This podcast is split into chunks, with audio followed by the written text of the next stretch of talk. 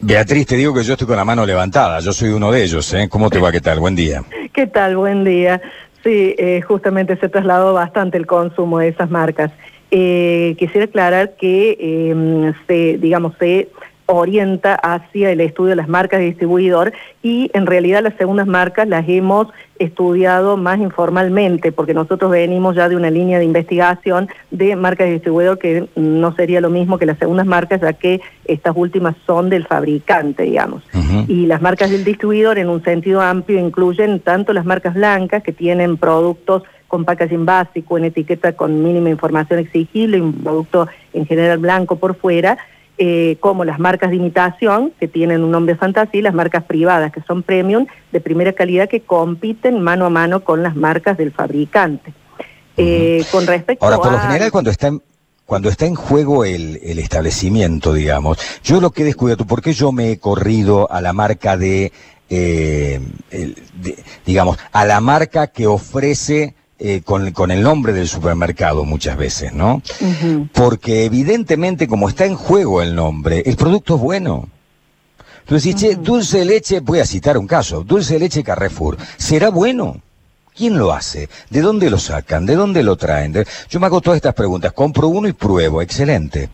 Claro. Entonces, entonces evidentemente tienen en cuenta la calidad, muy en cuenta la calidad porque está en juego la marca, ¿no? Sí, sí, sí, justamente ha dado en uno de los pilares indispensables para que los consumidores adquieran la marca del distribuidor, que es por un lado la experiencia con el producto que aporta el aprendizaje, por otro lado la familiaridad con la marca, la marca posiciona, y por otro lado la percepción de valor relacionada con, eh, digamos, lo que es la satisfacción de la necesidad. Sí, sí, hay un traslado efectivo y propio, pero no siempre ha sido así la relación eh, precio-calidad. En un inicio no ha habido, digamos, una calidad elevada comparable con la marca del fabricante, sobre todo las primeras marcas. Eso se ha ido modificando con el tiempo y han logrado, digamos, perfeccionar y ver el, factor clave de relación precio, calidad, cantidad y servicio. Eh, justamente, digamos que los factores de atractividad que han sido identificados en este estudio y de acuerdo a un orden de importancia, el primero que tenemos es el precio, debido a que el poder adquisitivo del salario baja y deben recomodarse obviamente los consumos. Y el segundo es la relación precio-calidad, que es lo que mencionaba recién, eh, que el consumidor obviamente volviéndose más racional y cuidando más el peso invertido, está buscando también calidad. Eh, por otro lado, digamos, las promociones, que implica obviamente recibir mayor cantidad de producto por el mismo precio o la misma cantidad de producto por menor precio, los premios, las degustaciones, etcétera. Y los servicios adicionales también porque están en importancia la instalación, los cambios, las consultas y demás.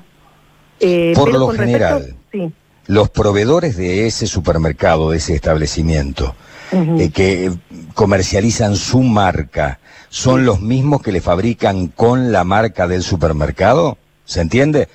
Por citar, eh, para que quede absolutamente claro. Y Lolay fabrica y le vende al supermercado Triple X eh, el, producto Ilolay, pero además le fabrica al supermercado Triple X su propia marca. Sí, hay varias situaciones. Puede ser que el distribuidor haya adquirido suficiente experiencia y lo fabrique él, pero también existe el alquiler de capacidades ociosas, eh, también existe el comprar producción y ponerle la marca, y ahí está lo que mencionaba usted, es decir, son eh, a veces primeras marcas o segundas marcas o marcas de menor nivel que, eh, digamos, producen y el distribuidor le pone su marca pero negocian a un costo bastante bajo. Entonces les conviene porque además eliminan, digamos, distintas intermediaciones y entonces logran con eso que ahorran realizar muchas más campañas intensivas de comunicación y de lo que es promoción y demás. Aparte de que siendo los distribuidores dueños del espacio, del punto de venta en donde se distribuyen, eh, justamente tienen el monopolio de las ubicaciones, que es lo que está vinculado con el merchandising. El ponerlos en ubicaciones especiales para que sean más atractivos y entonces eso les da muchísimo mayor poder. Sí, sí. Bien, Nacho. Sí, consultarle a Beatriz, em, ¿en qué tipos de artículos o productos se ha avanzado mucho con esto de las marcas propias de los, de los hipermercados, los supermercados? Sí, los rubros que más eh, se adquieren eh, son en alimentos, los aceites, por ejemplo, los farináceos, que incluyen tanto lo que es harinas como productos, ¿no es cierto?, que eh, tienen ese elemento, como pueden ser postres, tortas, etcétera. Los lácteos también, eh, en general los lácteos han aumentado muchísimo, entonces van hacia esas marcas para ahorrar, digamos, para lograr costos más bajos el consumidor. Algunos enlatados también, tomate triturado. Eh, y también mucho los artículos de limpieza. Claro. Si, usted hace un cálculo, si uno hiciera la compra eh, con, la gran mayoría de productos propios, ¿cuánto se podría ahorrar aproximadamente?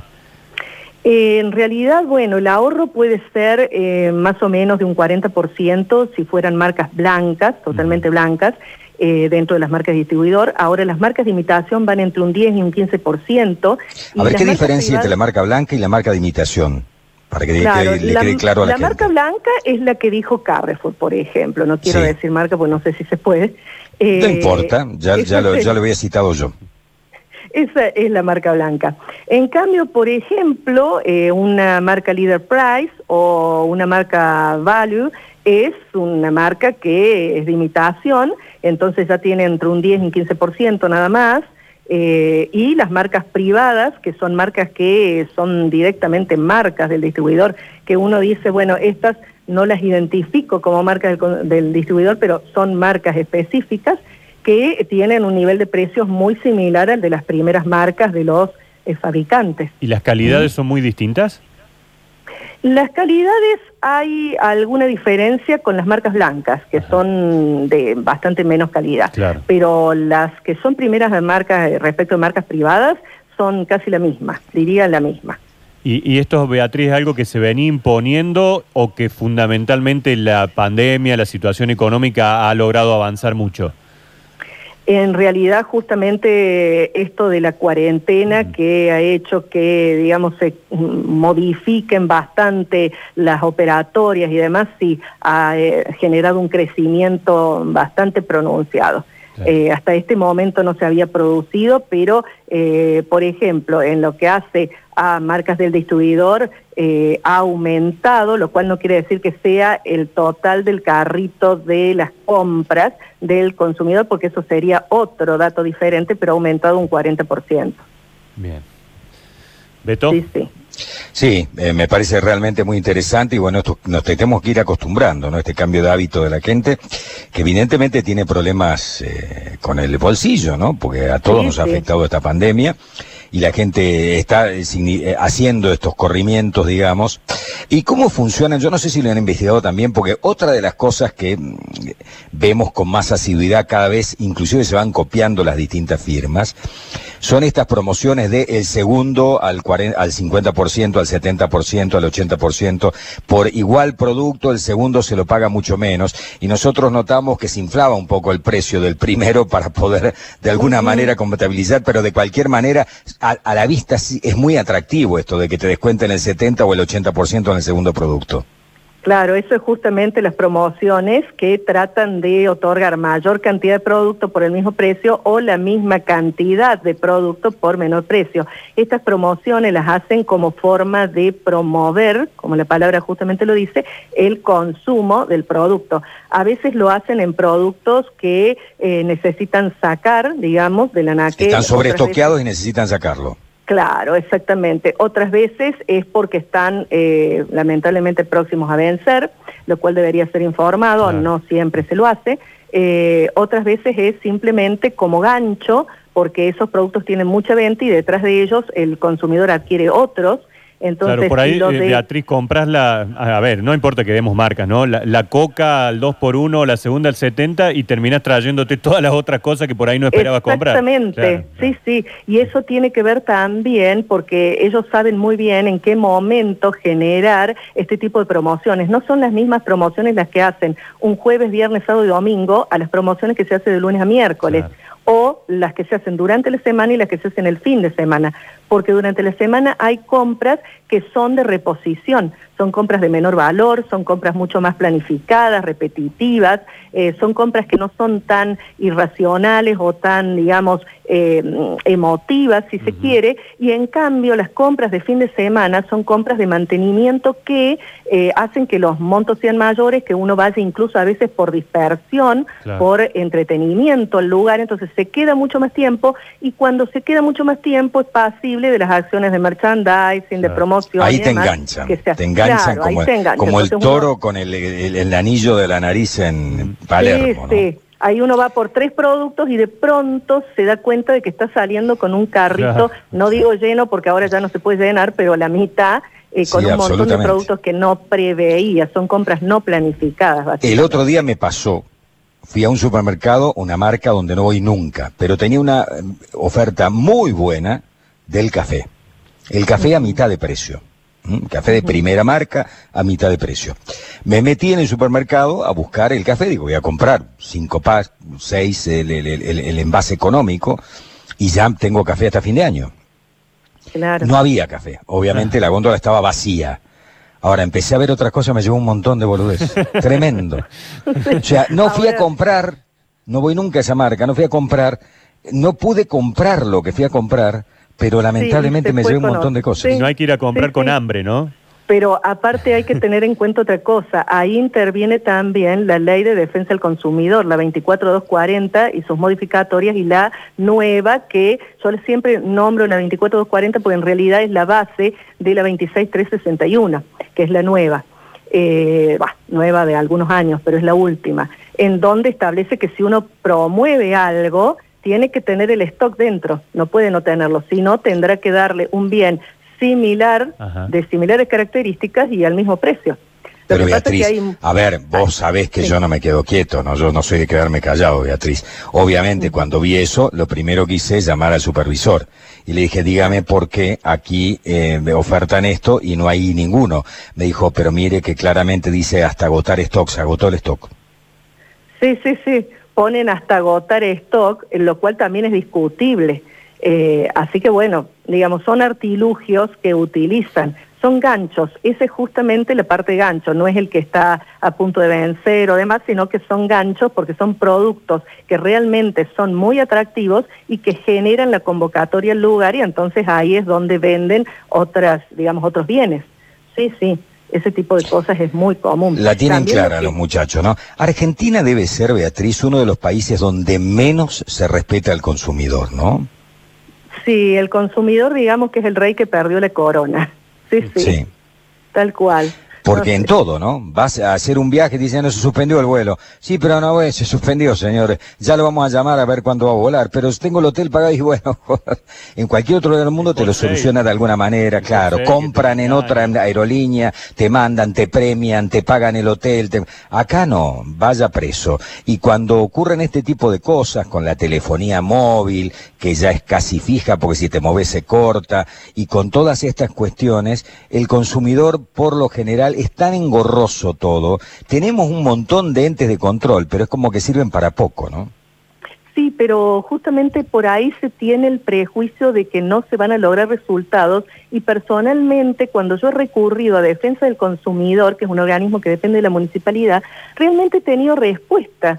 O sea, eh, me he sorprendido en ese sentido porque yo también era una de las que tenía el prejuicio de que no iba a tener solución. Y no, la tuve y prácticamente inmediata. El tema es que hay que tener la factura, hay que tener todos los elementos legales y acá sabemos que muchas veces eh, cuando nos venden algún bien, no digo bienes de consumo en los hipermercados porque ahí el ticket sí o sí te lo dan, eh, en otros lugares eh, uno no cuenta con el ticket. Muchas veces lo tiene que exigir para que se lo den y te dicen que está rota la tiqueadora o que tienen algún inconveniente. O sea que es, como un circuito vicioso, digamos. Ahora, ¿sabes cuál es, cuándo van a cambiar las cosas? El día en que realmente tengan, no temor, pero sí mucho respeto por la ley y la autoridad de aplicación, las empresas. Porque vos, en Estados Unidos, por ejemplo, llamás y decís, mire, me vino fallada tal cosa, no te lo discuten, te cambian el producto directamente, porque saben que si vas a defensa del consumidor, se comen un multón tremendo. Por no haber, haber hecho caso omiso del reclamo que vos hiciste. Entonces, en primera instancia, lo normal sería ir al lugar y decir, mira, esto pasó tal y tal cosa, señor, ningún problema, se lo cambiamos. Acá no, bueno, vaya a defensa del consumidor si quiere, no puedo hacer nada por usted.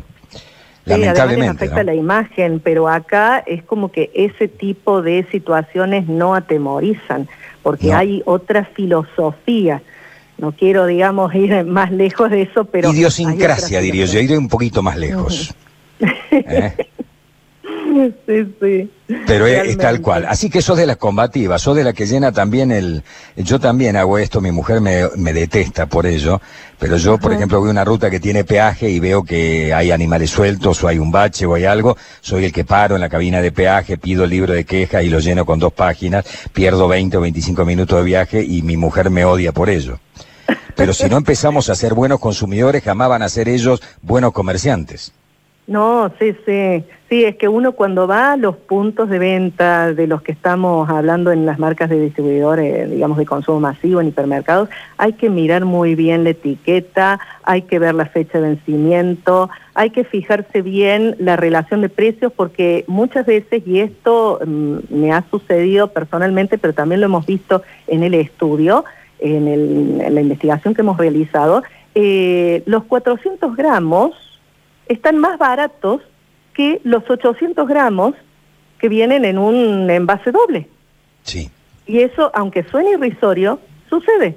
Entonces hay que hacer todos los cálculos necesarios, hay que mirar bien las etiquetas, hay que también fijarse bien quién lo fabrica. Eh, hay muchas multinacionales que eh, han adquirido eh, empresas que eran nuestras y que nosotros creemos que le estamos comprando a la marca nacional y estamos comprando a la multinacional y hay un precio eh, que no es, digamos, justo ni, ni conveniente, pero nosotros creemos que estamos ayudando. Entonces hay, hay muchas situaciones que hay que observar.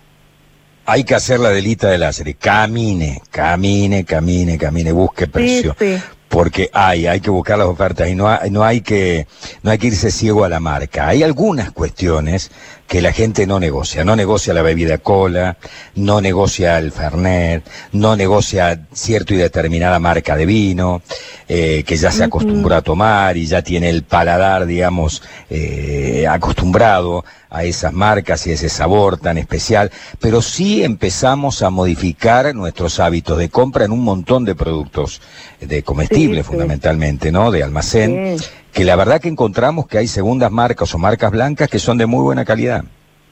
Sí, sí, tal cual. Y no solamente eso, el consumidor está aprendiendo realmente a caminar y buscar precios, tal como lo dijo usted, porque hay en estas épocas es donde más se da el aprovechamiento en cuanto a incrementos exagerados, no justificados por eh, tasas de inflación, sino simplemente por especulación, y uno encuentra una diferencia enorme entre un punto de venta y otro. Sí.